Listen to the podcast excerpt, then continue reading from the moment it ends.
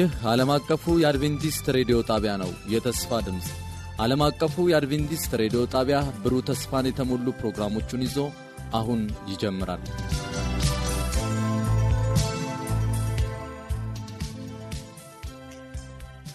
በጌታ የተወደዳችሁና የተከበራችሁ የዘወትር አድማጮቻችን እንደምን አደራችሁ።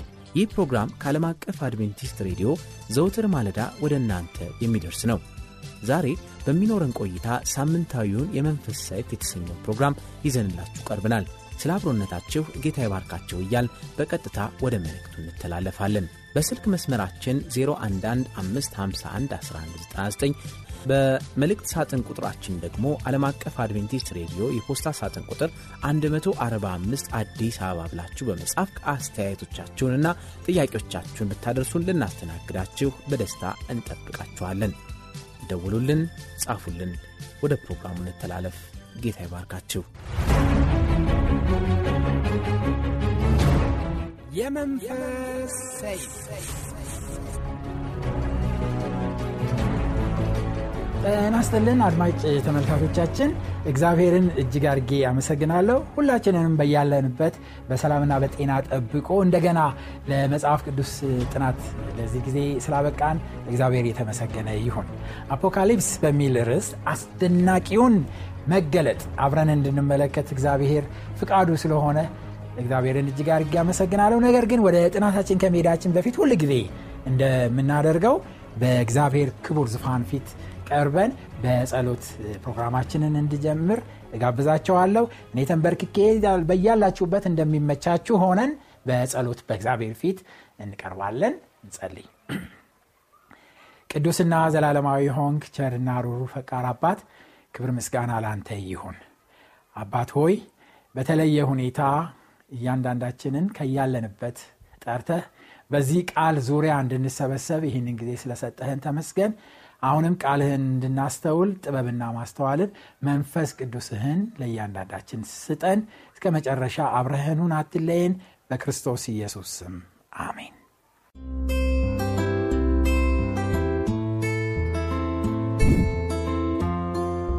Hope Channel ኢትዮጵያ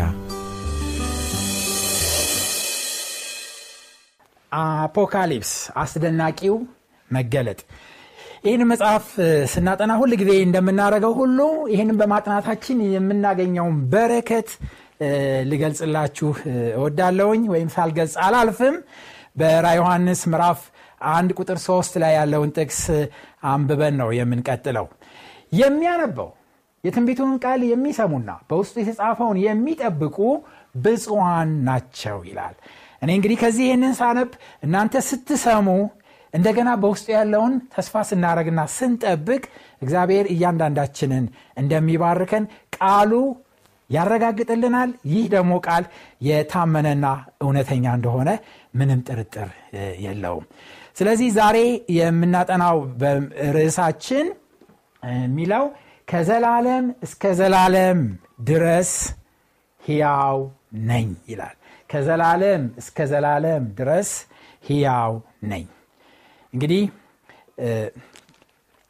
ዮሐንስ ፍጡም በምትባለው ወደ ሴት በተስፋ በመቁረጥ ላይ በነበረ ጊዜ ክርስቶስ ኢየሱስ ወደ እሱ መጥቶ ቶሎ ይሆን ዘንድ የሚገባውን ነገር ለባሮቹ ያሳይ ዘንድ እግዚአብሔር ለኢየሱስ ክርስቶስ የሰጠውን በእርሱም የተገለጸውን ይህ ነው። ኢየሱስ በመልአኩ ልኮ ለባሪያው ለዮሐንስ አመለከተ። ከተስፋ ቢስነት ወደ ተስፋ ልጁን ወይም አገልጋዩን ዮሐንስን በስር በብረት የነበረውን ዮሐንስን ተስፋ ሲሰጠው እንመለከታለን። ይህ ተስፋ ደግሞ ለእኛም ጭምር መሆኑን ስናይ እጅግ በጣም እግዚአብሔርን እናመሰግናለን። ክርስቶስ ይህንን ነው የሚነግረው ለዮሐንስ። ለዮሐንስ ምን አለው? ሞቼም ነበርሁ፣ እነሆ ከዘላለም እስከ ዘላለም ድረስ ሕያው ነኝ፣ የሞትና የሲኦልን መክፈቻ አለኝ። እንግዲህ ሽማግሌ ሆኖ ሞቱን እየጠበቀ ያለው ዮሐንስ ሞት እየመጣ ነው። ከፊት የማይቀረው ሞት፣ ድካም፣ ሽምግልና እየመጣ ነው እየመጣ ነው። ስለ ሞት በሚያስብበት ጊዜ እጅግ ተስፋ መቁረጥ እንደሚሰማው ምንም ጥርጥር የለውም። ሁላችንም ያንን ስናስብ ተስፋ እንቆርጣለን። ግን ክርስቶስ ራሱን ምሳሌ አድርጎ ይነግረናል። እኔ ሞቼ ነበርኩ፣ እነሆ አሁን ግን ከዘላለም እስከ ዘላለም ሕያው ነኝ ደግሞ እሱ ብቻ አይደለም። እኔን የሚያምኑንኝና እኔን የሚከተሉኝን ደግሞ ቢሞቱም እንኳን ቁልፉ እኔ ጋ ነው ያለው። አትፍሩ። ቢቆለፍባችሁ መቃብር ቢዘጋባችሁ እኔ ጋ ነው ቁልፉ ያለው መክፈቻው እኔ ጋ ነው ያለው። ስለዚህ ከፍቼ አስወጣችኋለሁ በሚል ተስፋ ጎበኘው። ዋው! ይሄ ተስፋ እንዴት አድርጎ ልብን ያሳርፋል እንዴት አድርጎ ያስደስታል? ግን አንድ ነገር በደንብ እንድናይ እፈልጋለሁኝ እዚህ ላይ። ያን ነገር ምንድን ነው ሞቼም ነበርኳል እንደ ዮሐንስ አያቅም እንዴ? ዮሐንስ እንደውም ከሌሎች ደቀ መዛሙርቶች የበለጠ ክርስቶስ እንደሞተ ያቅ ነበረ። እንዴት ነው የሚያውቀው? እዛ በመስቀሉ ስር ነበረ።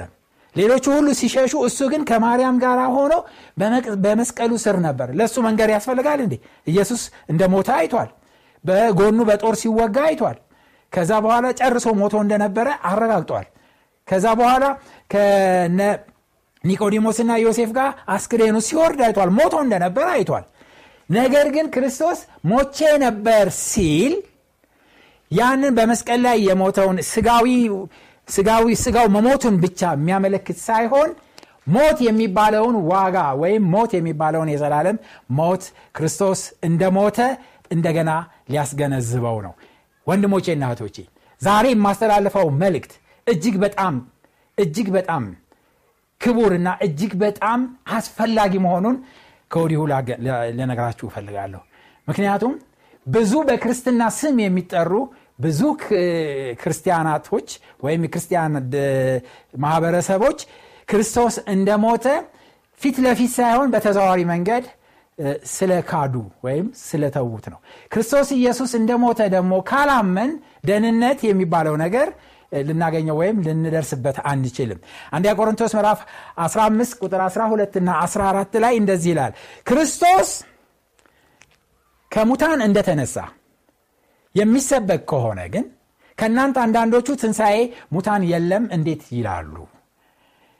ትንሣኤ ሙታንስ ከሌለ ክርስቶስ አልተነሳም ክርስቶስም ካልተነሳ እንግዲያውስ ስብከታችን ከንቱ ነው። እምነታችንም ደግሞ ከንቱ ናት ይላል። ከንቱ ከንቱ ናት። ዋጋ የለውም። ይሄንን አዙረን በምንመለከትበት ጊዜ ጳውሎስ እያለ እየተናገረ ያለው አሁን እዚህ ጋር ትንሣኤ ሙታን የለም ለሚሉ ሰዎች ነው የጻፈላቸው። ነገር ግን ነገሩን ገልብጠን በአሁኑ ዘመን ላሉት ክርስቲያኖች ለእኛ ደግሞ አርገን ስንመለከተው የክርስቶስ መሞት ወሳኝ ነገር ነው ምክንያቱም ክርስቶስ ካልሞተ ክርስቶስ አልተነሳም ማለት ነው። አሁን ስለ ክርስቶስ በምንናገርበት ጊዜ ክርስቶስ ተነሳ ስንል ከምንድን ነው የተነሳው? ከሞት ነው የተነሳው። ይህንም ማወቅ ይኖርብናል። በዚሁ መጽሐፍ ላይ ምዕራፍ 15 ከቁጥር 15 ከ17 ላይ ሄደን ስንመለከት ደግሞም ክርስቶስን አስነስቶታል ብለን በእግዚአብሔር ላይ ስለመሰከርን ሐሰተኛ የእግዚአብሔር ምስክሮች ሆነን ተገኝተናል። ሙታን ግን የማይነሱ ከሆነ እርሱም አልተነሳም። ሙታን የማይነሱ ከሆነ ክርስቶስ አልተነሳማ። ክርስቶስ ካልተነሳ እምነታችን ከንቱ ነው። እስካሁንም ድረስ በኃጢአታችሁ አላችሁ ይላል። ይሄንን ልብ ብለን እንድንመለከት እፈልጋለሁ በተለይ የመጨረሻው ክፍል ቁጥር 17 ላይ ክርስቶስ ካልተነሳ እምነታችን ከንቱ ናት። እስካሁን ድረስ በምን አለን በኃጢአታችሁ አላችሁ። ይሄንን አዙረን ወይም ገልብጠን በምንመለከትበት ጊዜ ክርስቶስ ካልሞተ ክርስቶስ የክርስቶስ መሞት ለእኔና ለእናንተ ኃጢአት ስርየት ነው። እሱ ካልሞተ እኔና እናንተ እስካሁን ድረስ በኃጢአታችን ነን ማለት ነው። አያቸው ወንድሞቼ ስለዚህ ክርስቶስ ሞቷል። ሾርሊ ሞቷል። በእርግጥ ሞቷል። ወንድሞቼና እህቶቼ ግን ለዚህ ነው በራ ዮሐንስ ላይ መጦ ለዮሐንስ የሚናገረው ሞቼም ነበርኩ። ምን አይነት ሞት ክርስቶስ ኢየሱስ የሞተው? ይሄ ነው እንግዲህ ትልቁ ልዩነት የሚያመጣው። በመስቀል ላይ ክርስቶስ በትክክል አዎ ሞቶ ነበረ። ቅድም እንዳልኳችሁ ዮሐንስ እንደውም ያቃል ይሄንን። በዮሐንስ ወንጌል ምዕራፍ 19 ቁጥር 33 እስከ 34 ላይ ሄዳችሁ ስትመለከቱ ወደ ኢየሱስን በመጡ ጊዜ እርሱ ፈጽሞ እንደ ሞተ አይተው ጭኑን አልሰበሩትም። ፈጽሞ! surely ክርስቶስ ሞቷል። ነገር ግን ከጭፍሮቹ አንዱ ጎኑን በጦር ወጋው ወዲያውም ደምና ውሃ ወጣ። እንደውም ክርስቶስ ኢየሱስ ከሞተ ቆይቷል። ይሄ የሚያሳየው አሁን በምርምር ወይም በዚህ በህክምና ሳይንስ አንድ ሰው ከሞተ በኋላ አስክሬኑ በሚቆረጥበት ጊዜ ወይ በሚወጋበት ጊዜ ውሃና ደሙ ከለየ ሰውየው ከሞተ ቆይቷል ማለት ነው። ከሞተ ቆይቷል ትንሽ ሰዓታት አልፈዋል ማለት ነው። ግን ወዲያውኑ ትኩስ ከሆነ ግን ደምና ውሃው አይለይም። ትኩስ ደም ነው አንድ ላይ ከውሃው ጋር ተቀላቅሎ የሚወጣው። ክርስቶስ ከሞተ ቆይቷል። ክርስቶስ ኢየሱስ ሞቷል። የሞተው ደግሞ ግርፋቱም ብቻ አይደለም የገደለው የሾህ አክሊሉ አይደለም የገደለው። ወንድሞቼ ናቶቼ ሚስማሩ አይደለም የገደለው ወይም አሁን የተወጋው ጦር አይደለም የገደለው። ክርስቶስን የገደለው የኔና ያንቺ የኔና ያንተ ኃጢአት ነው።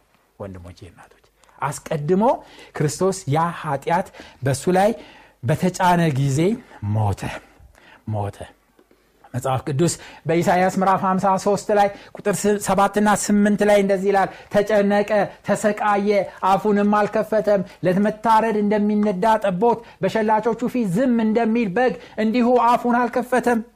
በማስጨነቅና በፍርድ ተወሰደ። ስለ ህዝቤም ኃጢአት ተመትቶ ከሕያዋን ምድር እንደተወገደ ከትውልዱ ማን አስተዋለ?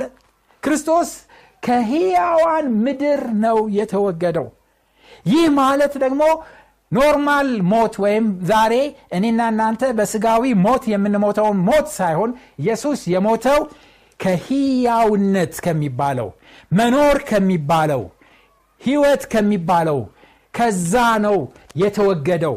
ይህንን አላስተዋልንም። ኢሳያስ በትንቢቱ ይህንን ነው የሚናገረው። ሰዎች ይህንን አላስተዋሉም ይላል። ከህያዋን ምድር ተወገደ። ከቶፍ አውቶፍ land of the living ነው የሚለው እንግሊዘኛው። ተቆረጠ ክርስቶስ ኢየሱስ። ከህያው ምድር ተወገደ ወይም ተቆረጠ ነው የሚለው። ስለዚህ ክርስቶስ ይህንን አይነት ሞት ነው የሞተው። ስለዚህ መጽሐፍ ቅዱሳችን ላይ ሄደን በምንመለከትበት ጊዜ ሞት ማለት ምን ማለት እንደሆነ ትርጉም ይሰጠናል። ከዛ በፊት ግን ጌታችን ኢየሱስ ክርስቶስ ከሕያዋን ምድር እንዴት ተወገደ የሚለውን እንመለከት። ኢሳያስ ምዕራፍ 53 ቁጥር 6 ላይ እግዚአብሔር የሁላችንንም በደል በእርሱ ላይ አኖረበት። በጌታችን በኢየሱስ ክርስቶስ ላይ የሁላችንንም በደል አኖረበት። ስለዚህ እግዚአብሔር የእኛን ሁሉ ዓለም ከተፈጠረ እስከ ዓለም ፍጻሜ ያለውን በደል በሙሉ በማን ላይ አኖረ? በጌታችን በኢየሱስ ክርስቶስ ላይ አኖረ። ልክ በድሮ ጊዜ በበጉ ላይ ኃጢአቱን እንደሚናዘዝ ኃጢአተኛው ክርስቶስ ላይ የሁላችንም ኃጢአት አኖረበት ይላል። ከዛ በኋላ በኢሳያስ ምዕራፍ 59 ቁጥር ሁለት ላይ ኃጢአት በሙሉ እሱ ላይ ከሆነ በቃ አውቶማቲካሊ ወይም ወዲያውኑ የሚሆነው ነገር ምንድን ነው እግዚአብሔር ከኃጢአት ጋር ህብረት ስለሌለው መለየት ነው። በኢሳያስ ምዕራፍ 59 ቁጥር ሁለት ላይ ሄደን ስናረብ ነገር ግን በደላችሁ በእናንተና በአምላካችሁ መካከል ለይታለች። እንዳይሰማ ኃጢአታችሁ ፊቱን ከእናንተ ሰውሮታል። በቃ ፊቱን ሰወረ እግዚአብሔር። ለምን? በበደል ምክንያት። የሁላችን በደል በክርስቶስ ላይ በሆነ ጊዜ እግዚአብሔር ከልጁ ላይ ፊቱን ሰወረ። ወንድሞቼና እህቶቼ ፊቱን ሰወረ ስለዚህ ነው በማቴዎስ ወንጌል ምዕራፍ 27 ቁጥር 46 ላይ ኤሎሄ ኤሎሄ ላማ ሰባክተኒ። አምላኬ አምላኬ ለምን ተውከኝ? አምላኬ ብሎ ክርስቶስ የጮኸው። ይህ አስቀድሞ በመዝሙረ ዳዊት ምዕራፍ 22 ቁጥር አንድ ላይ የተተነበየው ነው። አምላኬ አምላኬ ለምን ተውከኝ? እኔን ከማዳንና ከጩኸቴ ቃል ሩቅ ፊቱን ሰወረበት። ወንድሞቼና እህቶቼ እግዚአብሔር ፊቱን ሰወረ ማለት ወይም እግዚአብሔር ከኛ ተለየ ማለት ህይወት አከተመ ማለት ነው። ከመኖር ወደ አለመኖርነት ሄድን ማለት ነው። ይህ ነው ሁለተኛው ሞት። ይህ ነው ሁለተኛው ሞት። ኢየሱስ በእኔና በእናንተ ኃጢአት ምክንያት እግዚአብሔር ፊቱን ሰውሮበታል። እግዚአብሔር ከእሱ ተለይቷል። ስለዚህ ኢየሱስ በምትካችን ሆኖ የሞተው ሁለተኛውን ሞት ነው ሁለተኛውን ሞት ነው። ክርስቶስ በምትካችን ሆነ። ሁለተኛውን ሞት ሞተልን። ስለዚህ ነው እኔና እናንተ ከሁለተኛው ሞት ቅጣት ነፃ የምንወጣው። ኢየሱስ የመጀመሪያው ሞት አይደለም የሞተልን። ክርስቶስ ከሕያዋን ምድር ነው የተወገደው። ከመኖር ወደ አለመኖርነት ነው የሄደው።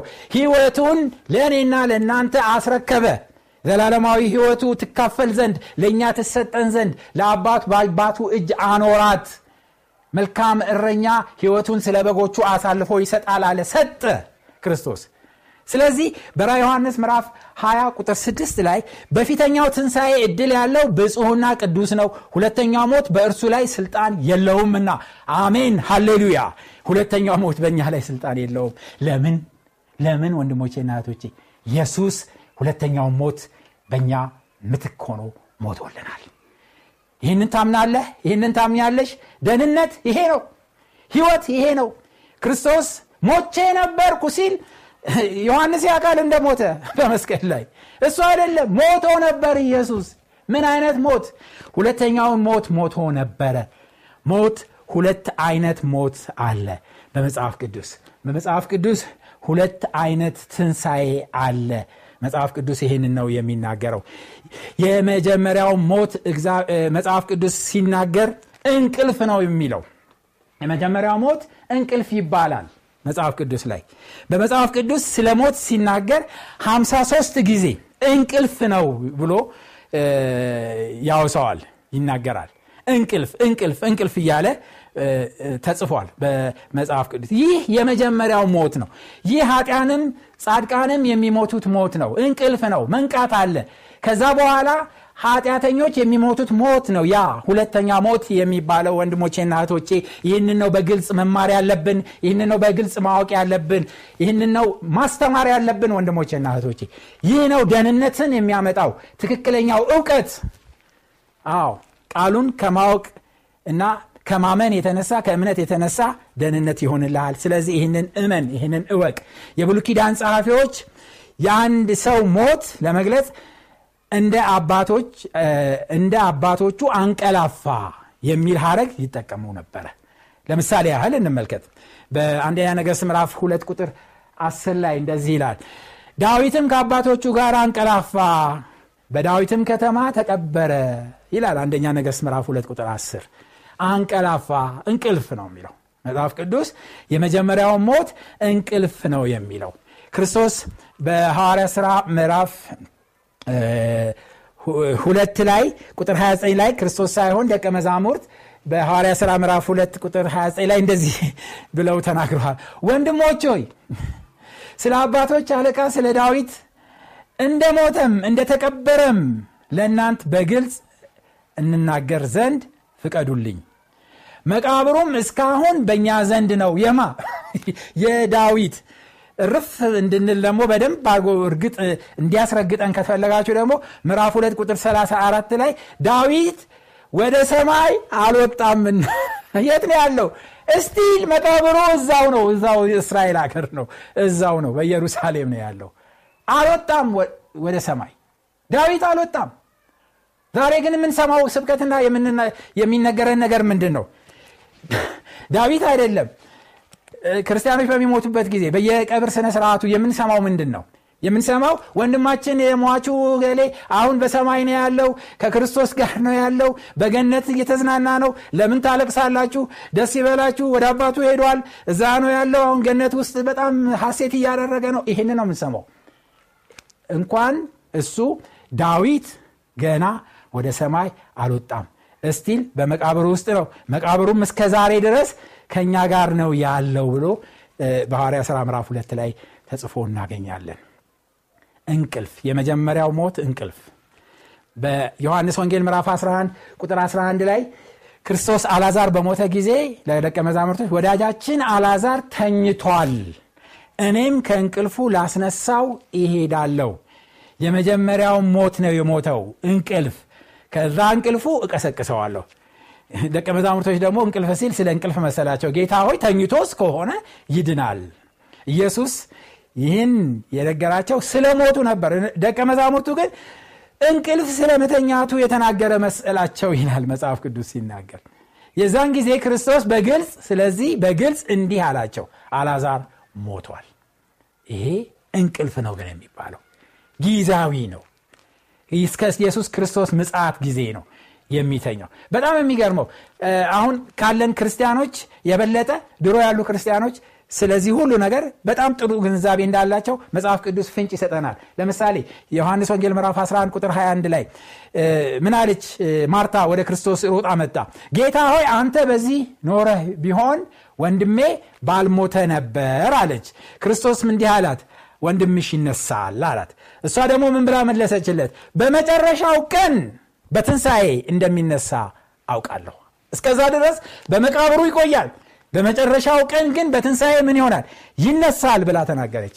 ይሄ እውቀት በእነሱ ዘንድ እንደነበረ መጽሐፍ ቅዱስ ይነግረናል። እኛ እያነበብን ይሄንን እያነበብን ግን አናስተውልም። ወንድሞቼና እህቶቼ እግዚአብሔር ለሁላችንም ማስተዋል ይስጠን። ጌታ ሆይ አለች እሷም ወዲያው አለማስተዋሏ መጣባትና ክርስቶስ ድንጋዩን አንሱ አለ ጊዜ ጌታ ሆይ አሁን አራት ቀን ስለቆየ ይሸታል አለችው። ይሸታል። አራት ቀን ቆይቷል። ነገር ግን መቃብሩን አንሷል። ድንጋዩ ከተነሳ በኋላ አላዛር ሆይ ውጣ አለ። ምክንያቱም በክርስቶስ እጅ ቅድም ለዮሐንስ የተረጋገጠለት ነገር አለ። ምን? የሞትና የሲኦል መክፈቻ በእጄ ነው። እግዚአብሔር የተመሰገነ ይሁን በእጁ የሞትና የሲኦል መክፈቻ ያለው አምላክ ስለምናመልክ እግዚአብሔር የተመሰገነ ይሁን። ራ ዮሐንስ ምዕራፍ 1 ቁጥር 18 ሞቼም ነበርኩ እነሆ ከዘላለም እስከ ዘላለም ድረስ ሕያው ነኝ የሞትና የሲኦል መክፈቻ አለኝ ብሎ አረጋግጦ ነበረ። እውነትም ይህንን በተግባር እንዳሳየ እናያለን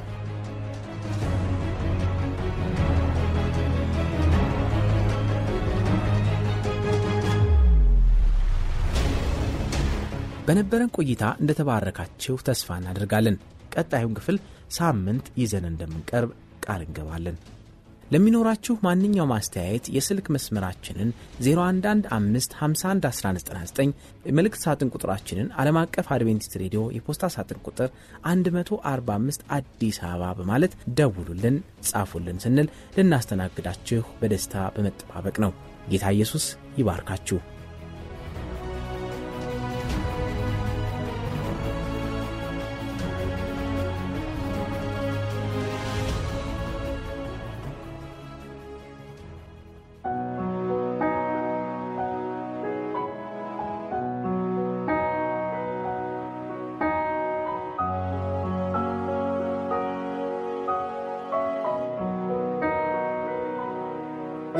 የጥንታምባ ኢየሱስ ነው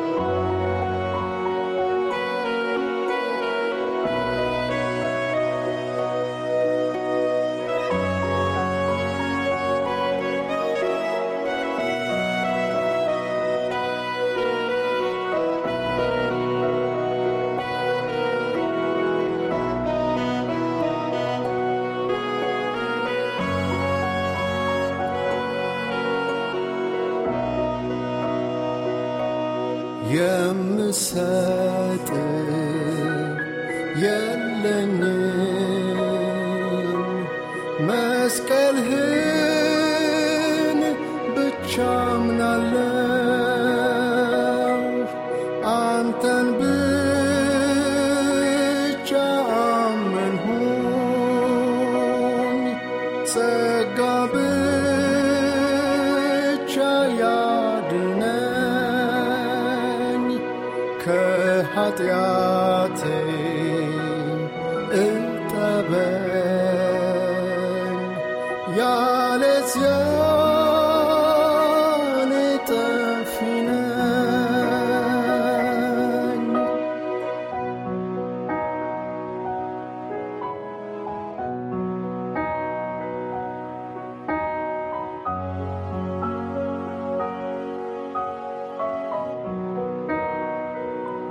si al salje jih